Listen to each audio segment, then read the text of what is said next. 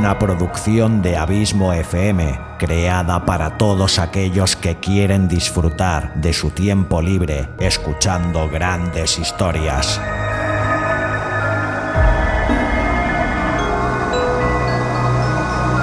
Audiolibros y relatos. Un podcast literalmente literario.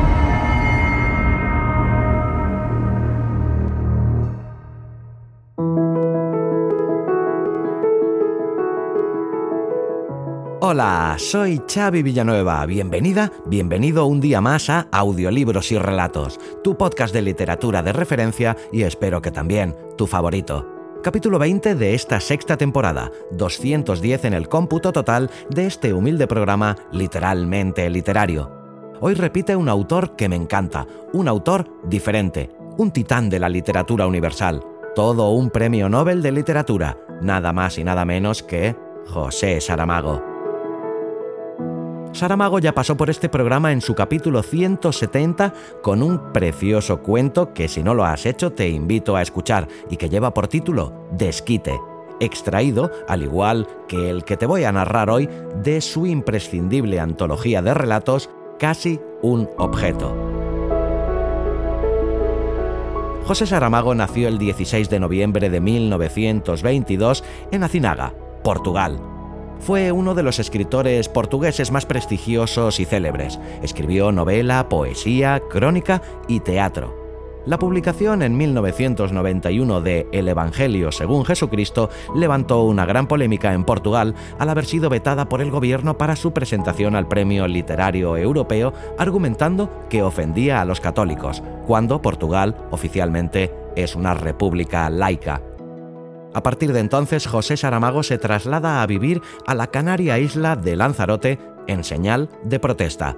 El pasado verano, en julio del año 2023, tuve el privilegio de visitar junto a mi mujer, Ali, la Casa Museo José Saramago en la localidad lanzaroteña de Tías. Es una visita que te recomiendo muchísimo, no solo por ver la bonita casa, aunque para nada ostentosa, que tenía el genial literato, aunque también pero eso sí, para mí fue una experiencia única poder estar en el despacho donde escribió alguno de sus libros un autor al que respetas tanto como respetaba yo a Saramago y que te ha hecho pasar tantos buenos ratos con sus escritos. Ver el arcaico ordenador donde volcaba su talento el genial escritor portugués, las vistas que tenía mientras escribía sus libros, y todos esos libros que recubren la casa como elemento indispensable de las múltiples estancias. Además de la visita guiada, eso sí, hay que decir, con un guía de lo mejorcito que he visto en mi vida, conocedor tanto de la vida como de la obra del autor hasta el más nimio de sus detalles, una audioguía te explicaba a su vez eh, curiosidades de todos los rincones del hogar del literato portugués. No pude evitar derramar unas lágrimas cuando dicha audioguía cuenta con sumo respeto el momento exacto de la defunción del genial escritor, por suerte exenta de sufrimiento, el 18 de junio del año 2010. La verdad es que si te dejas caer por Lanzarote, eh, destino este que te recomiendo muchísimo también ya que es espectacularmente bonito, además de muy, muy diferente, no debes dejar de realizar esta visita a la casa museo del genial escritor portugués ya que merece muchísimo la pena. En fin, eh, José Saramago fue galardonado con multitud de premios, siendo el de mayor entidad el Premio Nobel de Literatura que recibió en el año 1998, siendo el primer escritor en lengua portuguesa en lograrlo. Y el relato que te presento hoy lleva por título Embargo, y como te he dicho antes está extraído de la fantástica antología Casi un objeto esta es una historia angustiosa y fantástica que narra la lucha entre el hombre y la máquina. Embargo, nos cuenta la historia de un hombre que es extrañamente secuestrado por su automóvil cuando se dispone a repostar gasolina. Todo parece apuntar además que dicho combustible se está acabando en medio de una histeria colectiva. Como siempre, muchísimas gracias por tu fidelidad, tu constante apoyo y por hacerme sentir tan y tan feliz sabiendo que este podcast te gusta, te acompaña y te sirve de entretenimiento. Te espero aquí la semana que viene con un nuevo autor y un nuevo relato. Hasta entonces, larga vida al podcasting y larga vida a la audioliteratura.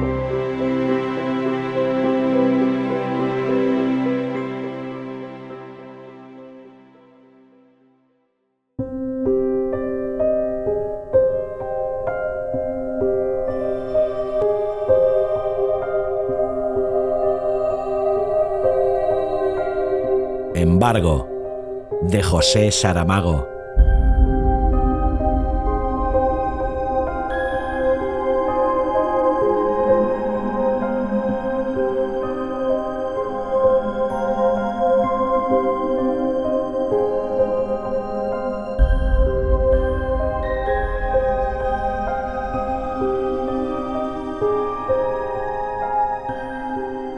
Se despertó con la sensación aguda de un sueño degollado y vio delante de sí la superficie cenicienta y helada del cristal, el ojo encuadrado de la madrugada que entraba, lívido, cortado en cruz y escurriendo una transpiración condensada. Pensó que su mujer se había olvidado de correr las cortinas al acostarse y se enfadó. Si no consiguiese volver a dormirse ya, acabaría por tener un día fastidiado le faltó, sin embargo, el ánimo para levantarse, para cubrir la ventana. Prefirió cubrirse la cara con la sábana y volverse hacia la mujer que dormía, refugiarse en su calor y en el olor de su pelo suelto. Estuvo todavía unos minutos esperando, inquieto, temiendo el insomnio matinal. Pero después le vino la idea del capullo tibio que era la cama y la presencia laberíntica del cuerpo al que se aproximaba, y casi deslizándose en un círculo lento de imágenes sensuales, volvió a caer en el sueño.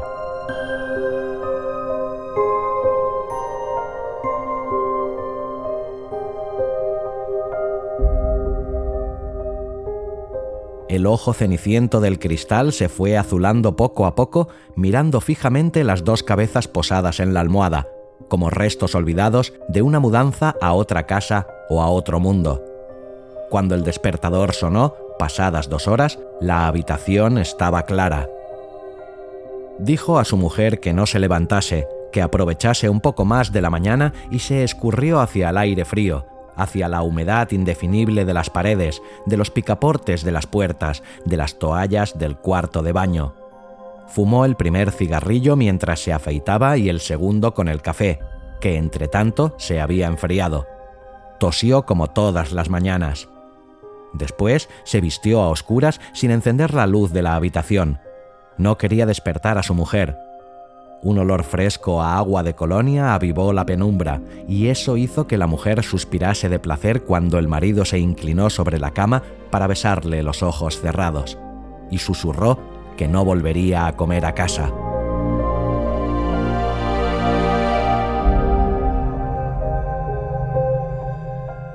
Cerró la puerta y bajó rápidamente la escalera. La finca parecía más silenciosa que de costumbre. Tal vez por la niebla, pensó. Se había dado cuenta de que la niebla era como una campana que ahogaba los sonidos y los transformaba, disolviéndolos, haciendo de ellos lo que hacía con las imágenes. Habría niebla. En el último tramo de la escalera ya podría ver la calle y saber si había acertado. Al final había una luz aún grisácea, pero dura y brillante, de cuarzo. En el bordillo de la acera, una gran rata muerta. Y mientras encendía el tercer cigarrillo detenido en la puerta, pasó un chico embozado, con gorra, que escupió por encima del animal como le habían enseñado y siempre veía hacer.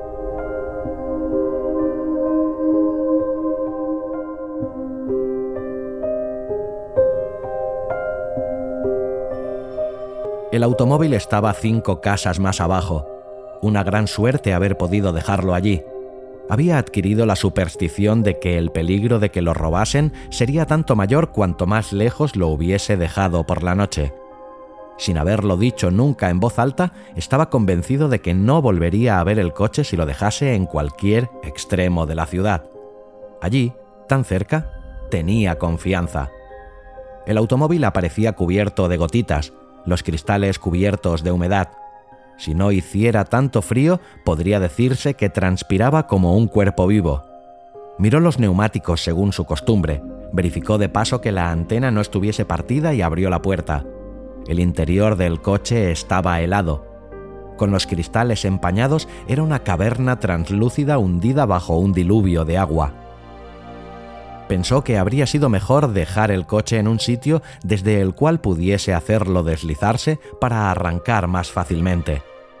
Encendió el coche y en el mismo instante el motor roncó fuerte, con una sacudida profunda e impaciente. Sonrió satisfecho de gusto. El día empezaba bien.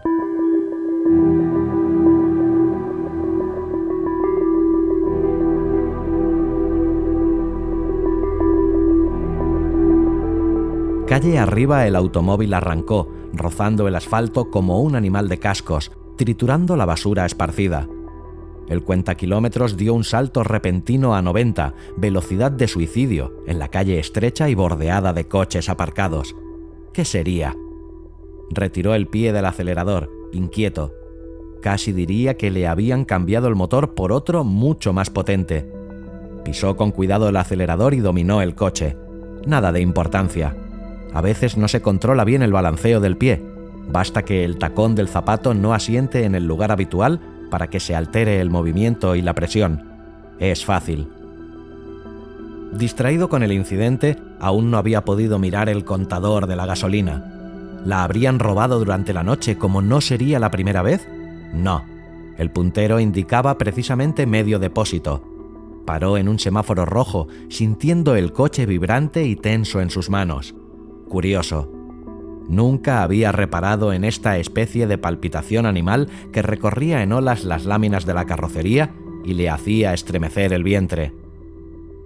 Con la luz verde el automóvil pareció serpentear, estirarse como un fluido para sobrepasar a los que estaban delante.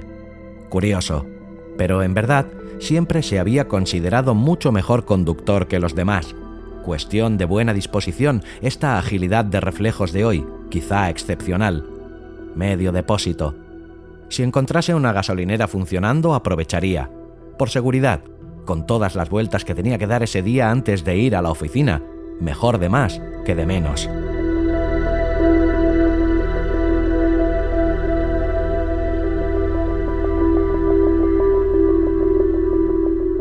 Este estúpido embargo, el pánico, las horas de espera, en colas de decenas y decenas de coches. Se dice que la industria va a sufrir las consecuencias. Medio depósito. Otros andan a esta hora con mucho menos, pero si fuese posible llenarlo...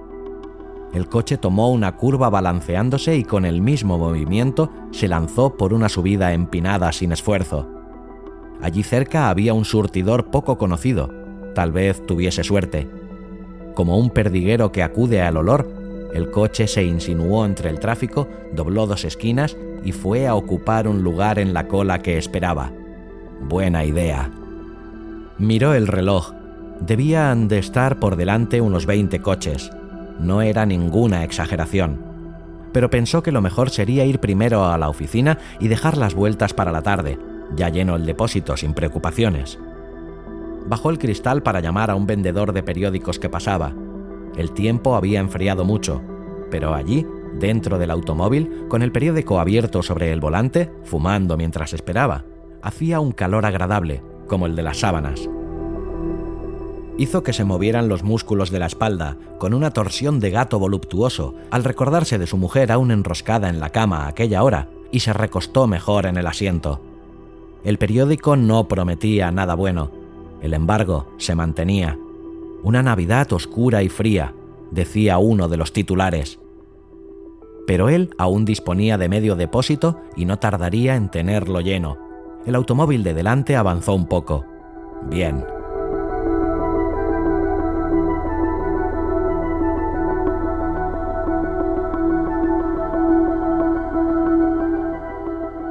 Hora y media más tarde estaba llenándolo y tres minutos después arrancaba un poco preocupado porque el empleado le había dicho, sin ninguna expresión particular en la voz de tan repetida la información, que no habría allí gasolina antes de 15 días.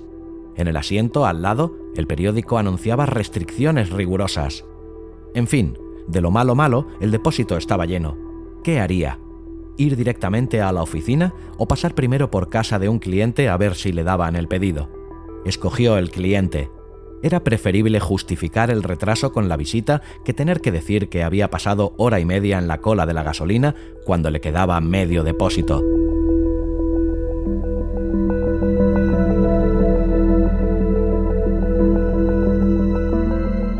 El coche estaba espléndido. Nunca se había sentido tan bien conduciéndolo. Encendió la radio y se oyó un diario hablado. noticias cada vez peores. Estos árabes, este estúpido embargo.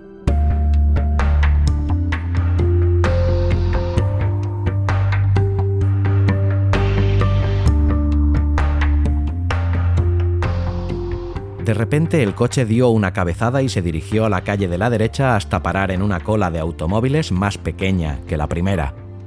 ¿Qué había sido eso? Tenía el depósito lleno, sí, prácticamente lleno. ¿Por qué este demonio de idea? Movió la palanca de las velocidades para poner marcha atrás, pero la caja de cambios no le obedeció. Intentó forzarla, pero los engranajes parecían bloqueados. ¡Qué disparate! ahora una avería.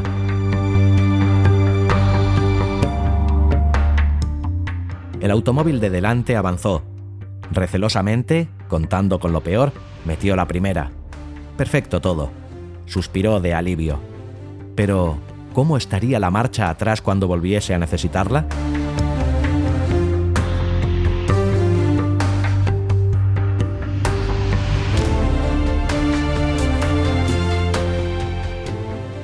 Cerca de media hora después ponía medio litro de gasolina en el depósito, sintiéndose ridículo bajo la mirada desdeñosa del empleado de la gasolinera.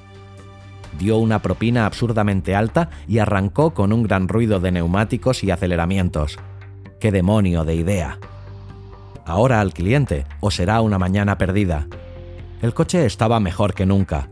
Respondía a sus movimientos como si fuese una prolongación mecánica de su propio cuerpo pero el caso de la marcha atrás daba que pensar. Y he aquí que tuvo realmente que pensarlo. Una gran camioneta averiada tapaba todo el centro de la calle. No podía contornearla, no había tenido tiempo, estaba pegado a ella. Otra vez con miedo movió la palanca y la marcha atrás entró con un ruido suave de succión.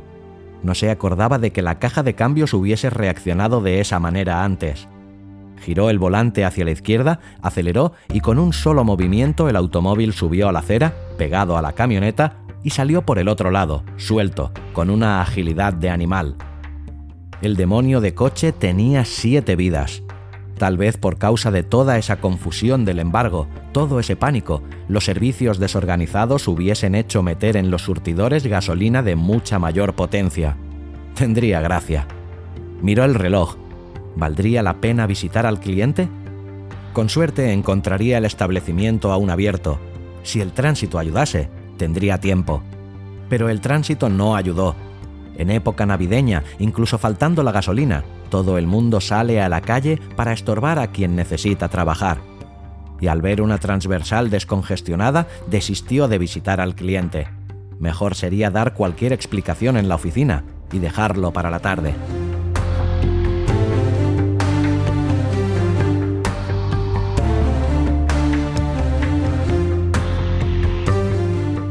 Con tantas dudas, se había desviado mucho del centro. Gasolina quemada sin provecho. En fin, el depósito estaba lleno.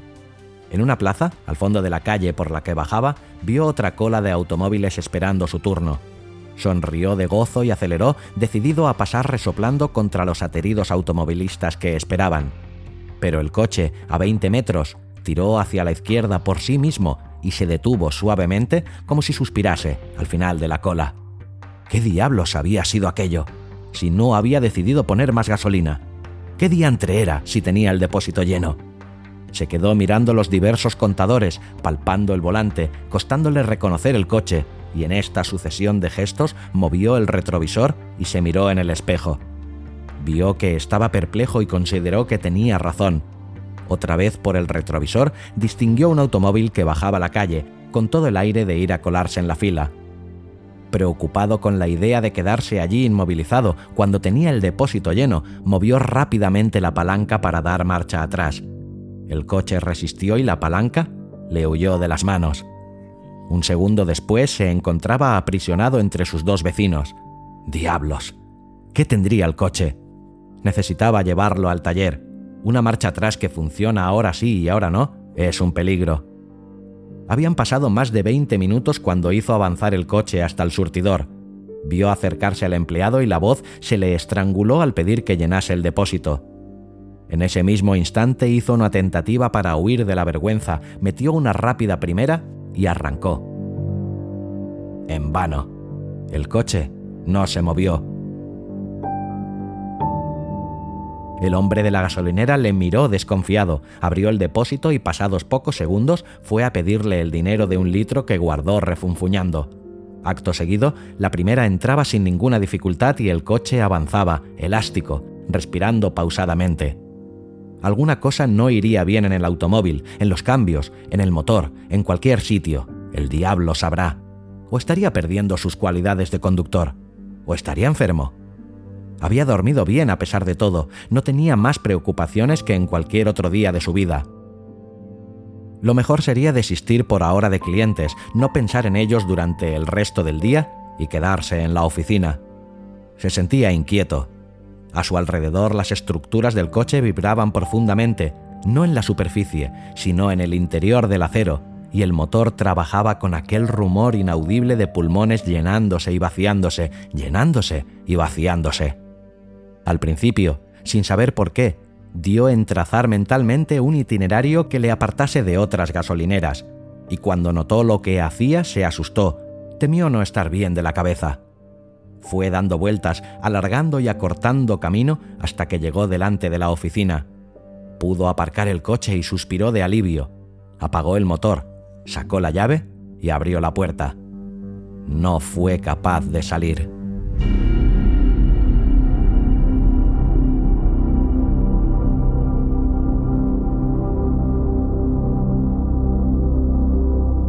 Creyó que el faldón de la gabardina se había enganchado, que la pierna había quedado sujeta por el eje del volante, e hizo otro movimiento. Incluso buscó el cinturón de seguridad para ver si se lo había puesto sin darse cuenta. No. El cinturón estaba colgando a un lado, tripa negra y blanda. Qué disparate, pensó. Debo estar enfermo. Si no consigo salir es porque estoy enfermo. Podía mover libremente los brazos y las piernas, flexionar ligeramente el tronco de acuerdo con las maniobras, mirar hacia atrás, inclinarse un poco hacia la derecha, hacia la guantera, pero la espalda se adhería al respaldo del asiento. No rígidamente, sino como un miembro se adhiere al cuerpo. Encendió un cigarrillo y de repente se preocupó por lo que diría el jefe si se asomase a una ventana y le viese allí instalado, dentro del coche, fumando, sin ninguna prisa por salir. Un toque violento de claxon le hizo cerrar la puerta, que había abierto hacia la calle. Cuando el otro coche pasó, dejó lentamente abrirse la puerta otra vez, tiró el cigarrillo fuera y agarrándose con ambas manos al volante, hizo un movimiento brusco, violento, inútil. Ni siquiera sintió dolores. El respaldo del asiento le sujetó dulcemente y le mantuvo preso. ¿Qué era lo que estaba sucediendo? Movió hacia abajo el retrovisor y se miró. Ninguna diferencia en la cara, tan solo una aflicción imprecisa que apenas se dominaba. Al volver la cara hacia la derecha, hacia la acera, vio a una niñita mirándolo, al mismo tiempo intrigada y divertida. A continuación surgió una mujer con un abrigo de invierno en las manos que la niña se puso, sin dejar de mirar, y las dos se alejaron, mientras la mujer arreglaba el cuello y el pelo de la niña. Volvió a mirar el espejo y adivinó lo que debía hacer, pero no allí. Había personas mirando, gente que le conocía. Maniobró para separarse de la acera, rápidamente, echando mano a la puerta para cerrarla y bajó la calle lo más deprisa que podía.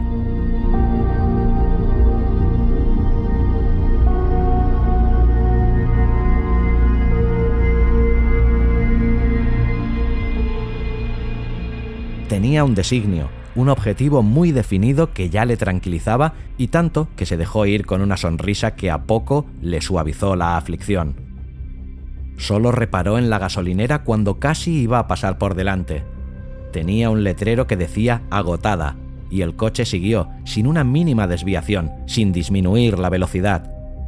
No quiso pensar en el coche, sonrió más. Estaba saliendo de la ciudad, eran ya los suburbios, estaba cerca el sitio que buscaba. Se metió por una calle en construcción, giró a la izquierda y a la derecha hasta un sendero desierto, entre vallas. Empezaba a llover cuando detuvo el automóvil.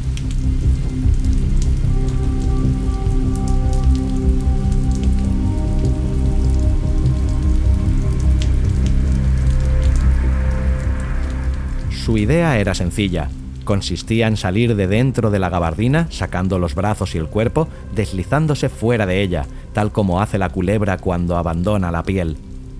Delante de la gente no se habría atrevido, pero allí, solo, con un desierto alrededor, lejos la ciudad que se escondía por detrás de la lluvia, nada más fácil. Se había equivocado, sin embargo. La gabardina se adhería al respaldo del asiento, de la misma manera que a la chaqueta, a la chaqueta de punto, a la camisa, a la camiseta interior, a la piel, a los músculos, a los huesos.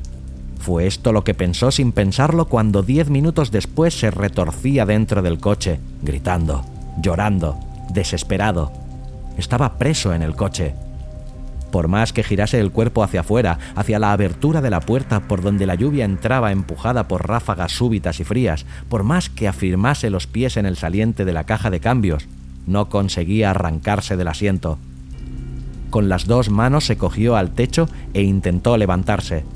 Era como si quisiese levantar el mundo. Se echó encima del volante, gimiendo aterrorizado.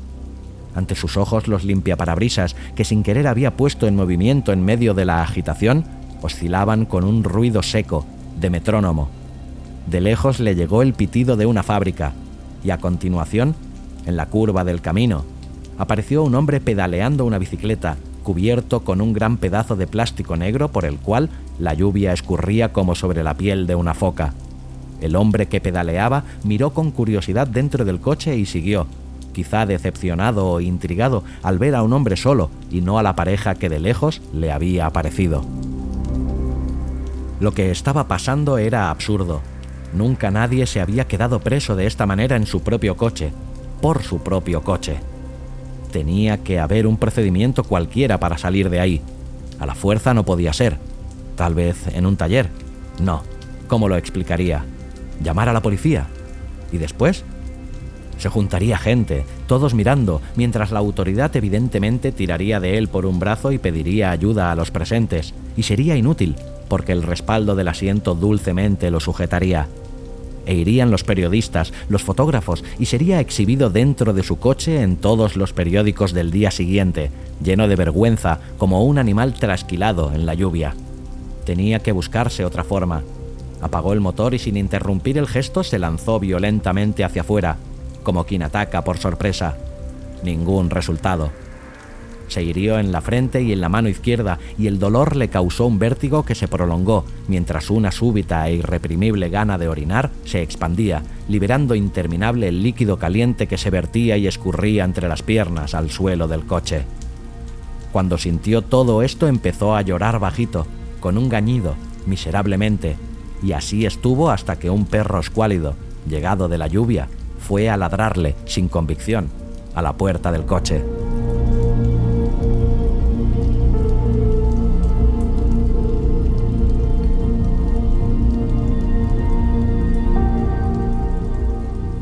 Despacio, con los movimientos pesados de un sueño de las cavernas, y avanzó por el sendero, esforzándose en no pensar, en no dejar que la situación se le representase en el entendimiento. De un modo vago, sabía que tendría que buscar a alguien que le ayudase, pero ¿quién podría ser? No quería asustar a su mujer, pero no quedaba otro remedio. Quizá ella consiguiese descubrir la solución. Al menos no se sentiría tan desgraciadamente solo.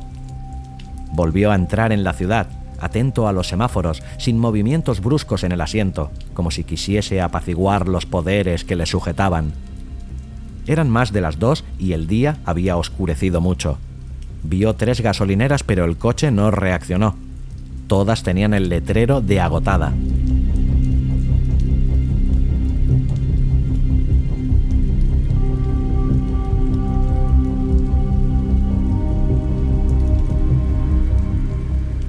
A medida que penetraba en la ciudad, iba viendo automóviles abandonados en posiciones anormales, con los triángulos rojos colocados en la ventanilla de atrás, señal que en otras ocasiones sería de avería, pero que significaba, ahora, casi siempre, falta de gasolina. Dos veces vio grupos de hombres empujando automóviles encima de las aceras, con grandes gestos de irritación, bajo la lluvia que no había parado todavía. Cuando finalmente llegó a la calle donde vivía, tuvo que imaginarse cómo iba a llamar a su mujer. Detuvo el coche enfrente del portal, desorientado, casi al borde de otra crisis nerviosa. Esperó que sucediese el milagro de que su mujer bajase por obra y merecimiento de su silenciosa llamada de socorro. Esperó muchos minutos, hasta que un niño curioso de la vecindad se aproximó y pudo pedirle, con el argumento de una moneda, que subiese al tercer piso y dijese a la señora que allí vivía que su marido estaba abajo esperándola, en el coche, que acudiese deprisa, que era muy urgente. El niño subió y bajó, dijo que la señora ya venía y se apartó corriendo, habiendo hecho el día.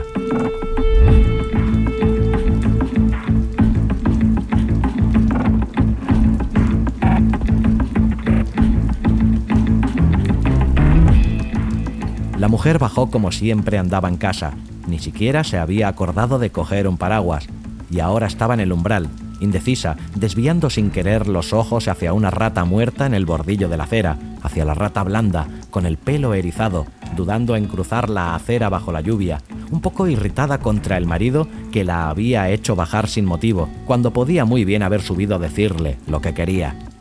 Pero el marido llamaba con gestos desde dentro del coche y ella se asustó y corrió. Puso la mano en el picaporte precipitándose para huir de la lluvia y cuando por fin abrió la puerta vio delante de su rostro la mano del marido abierta, empujándola sin tocarla. Porfió y quiso entrar, pero él le gritó que no, que era peligroso, y le contó lo que sucedía mientras ella, inclinada, recibía en la espalda toda la lluvia que caía y el pelo se le desarreglaba y el horror le crispaba toda la cara y vio al marido, en aquel capullo caliente y empañado que lo aislaba del mundo, retorcerse entero en el asiento para salir del coche sin conseguirlo. Se atrevió a cogerlo por un brazo y tiró, incrédula, y tampoco pudo moverlo de allí.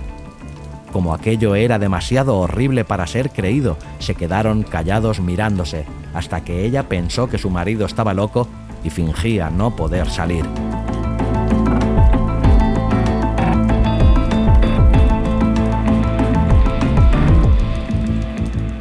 Tenía que ir a llamar a alguien para que lo examinase, para llevarlo a donde se tratan las locuras. Cautelosamente, con muchas palabras, le dijo a su marido que esperase un poquito, que no tardaría, iba a buscar ayuda para que saliese, y así incluso podían comer juntos y ella llamaría a la oficina diciendo que estaba acatarrado, y no iría a trabajar por la tarde, que se tranquilizase, el caso no tenía importancia, que no tardaba nada pero cuando ella desapareció en la escalera volvió a imaginarse rodeado de gente, la fotografía en los periódicos, la vergüenza de haberse orinado por las piernas abajo, y esperó todavía unos minutos.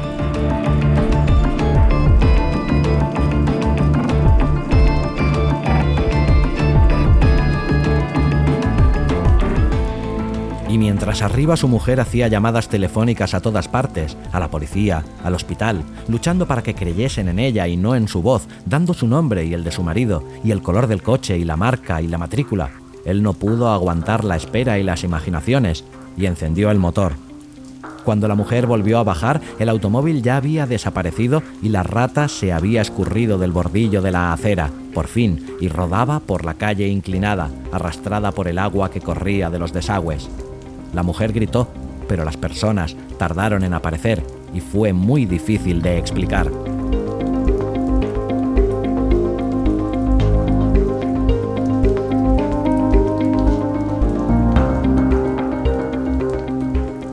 Hasta el anochecer, el hombre circuló por la ciudad, pasando ante gasolineras sin existencias, poniéndose en colas de espera sin haberlo decidido, ansioso porque el dinero se le acababa y no sabía lo que podría suceder cuando no tuviese más dinero, y el automóvil parase al lado de un surtidor para recibir más gasolina. Eso no sucedió, simplemente porque todas las gasolineras empezaron a cerrar y las colas de espera que aún se veían tan solo aguardaban al día siguiente, y entonces lo mejor era huir para no encontrar gasolineras aún abiertas, para no tener que parar. Era una avenida muy larga y ancha, casi sin otro tránsito. Un coche de la policía aceleró y le adelantó, y cuando le adelantaba, un guardia le hizo señas para que se detuviese. Pero tuvo otra vez miedo y no paró Oyó detrás de sí la sirena de la policía y vio también, llegado de no sabía dónde, un motociclista uniformado casi alcanzándolo. Pero el coche, su coche, dio un ronquido, un arranque poderoso y salió de un salto hacia adelante hacia el acceso a una autopista. La policía le seguía de lejos, cada vez más lejos, y cuando la noche cerró no había señales de ellos y el automóvil rodaba por otra carretera. Sentía hambre. Se había orinado otra vez, demasiado humillado para avergonzarse, y deliraba un poco, humillado y mollado. Iba declinando sucesivamente, alternando las consonantes y las vocales en un ejercicio inconsciente y obsesivo que le defendía de la realidad. No se detenía porque no sabía para qué iba a parar. Pero de madrugada, por dos veces, aproximó el coche al bordillo e intentó salir despacito, como si mientras tanto el coche y él hubiesen llegado a un acuerdo de paces y fuese el momento de dar la prueba de buena fe de cada uno. Dos veces habló bajito cuando el asiento le sujetó. Dos veces intentó convencer al automóvil para que le dejase salir por las buenas. Dos veces en el descampado nocturno y helado, donde la lluvia no paraba, explotó en gritos, en aullidos, en lágrimas, en ciega desesperación.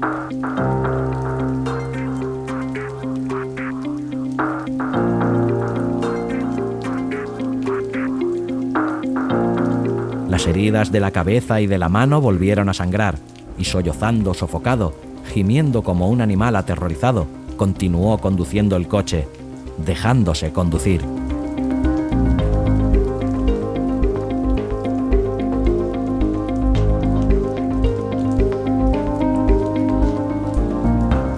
Toda la noche viajó sin saber por dónde.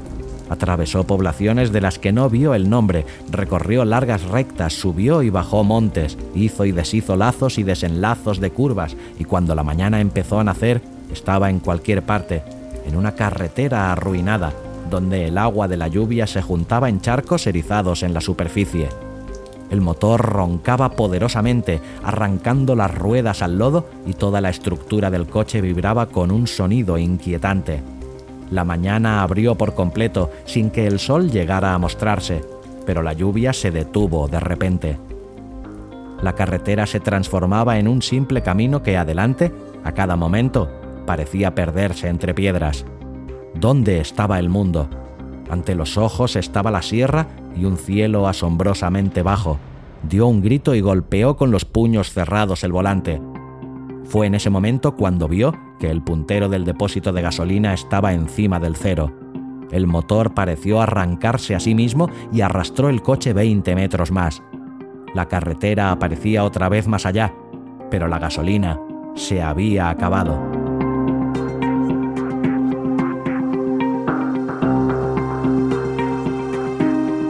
La frente se le cubrió de sudor frío. Una náusea se apoderó de él y le sacudió de la cabeza a los pies. Un velo le cubrió tres veces los ojos.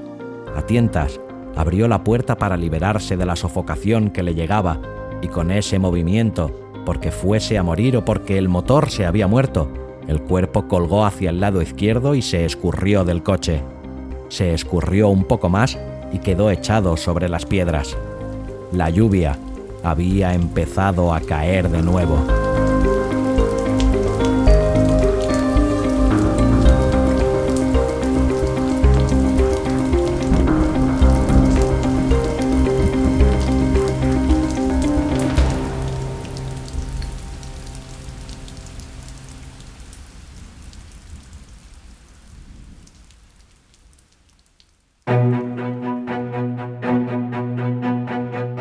Colecciones de audiorelatos premium de Abismo FM. Tres flamantes colecciones. Colección Sherlock Holmes, colección La Dimensión Desconocida y colección Stephen King. Capítulos más largos de lo habitual, de una hora o más de duración.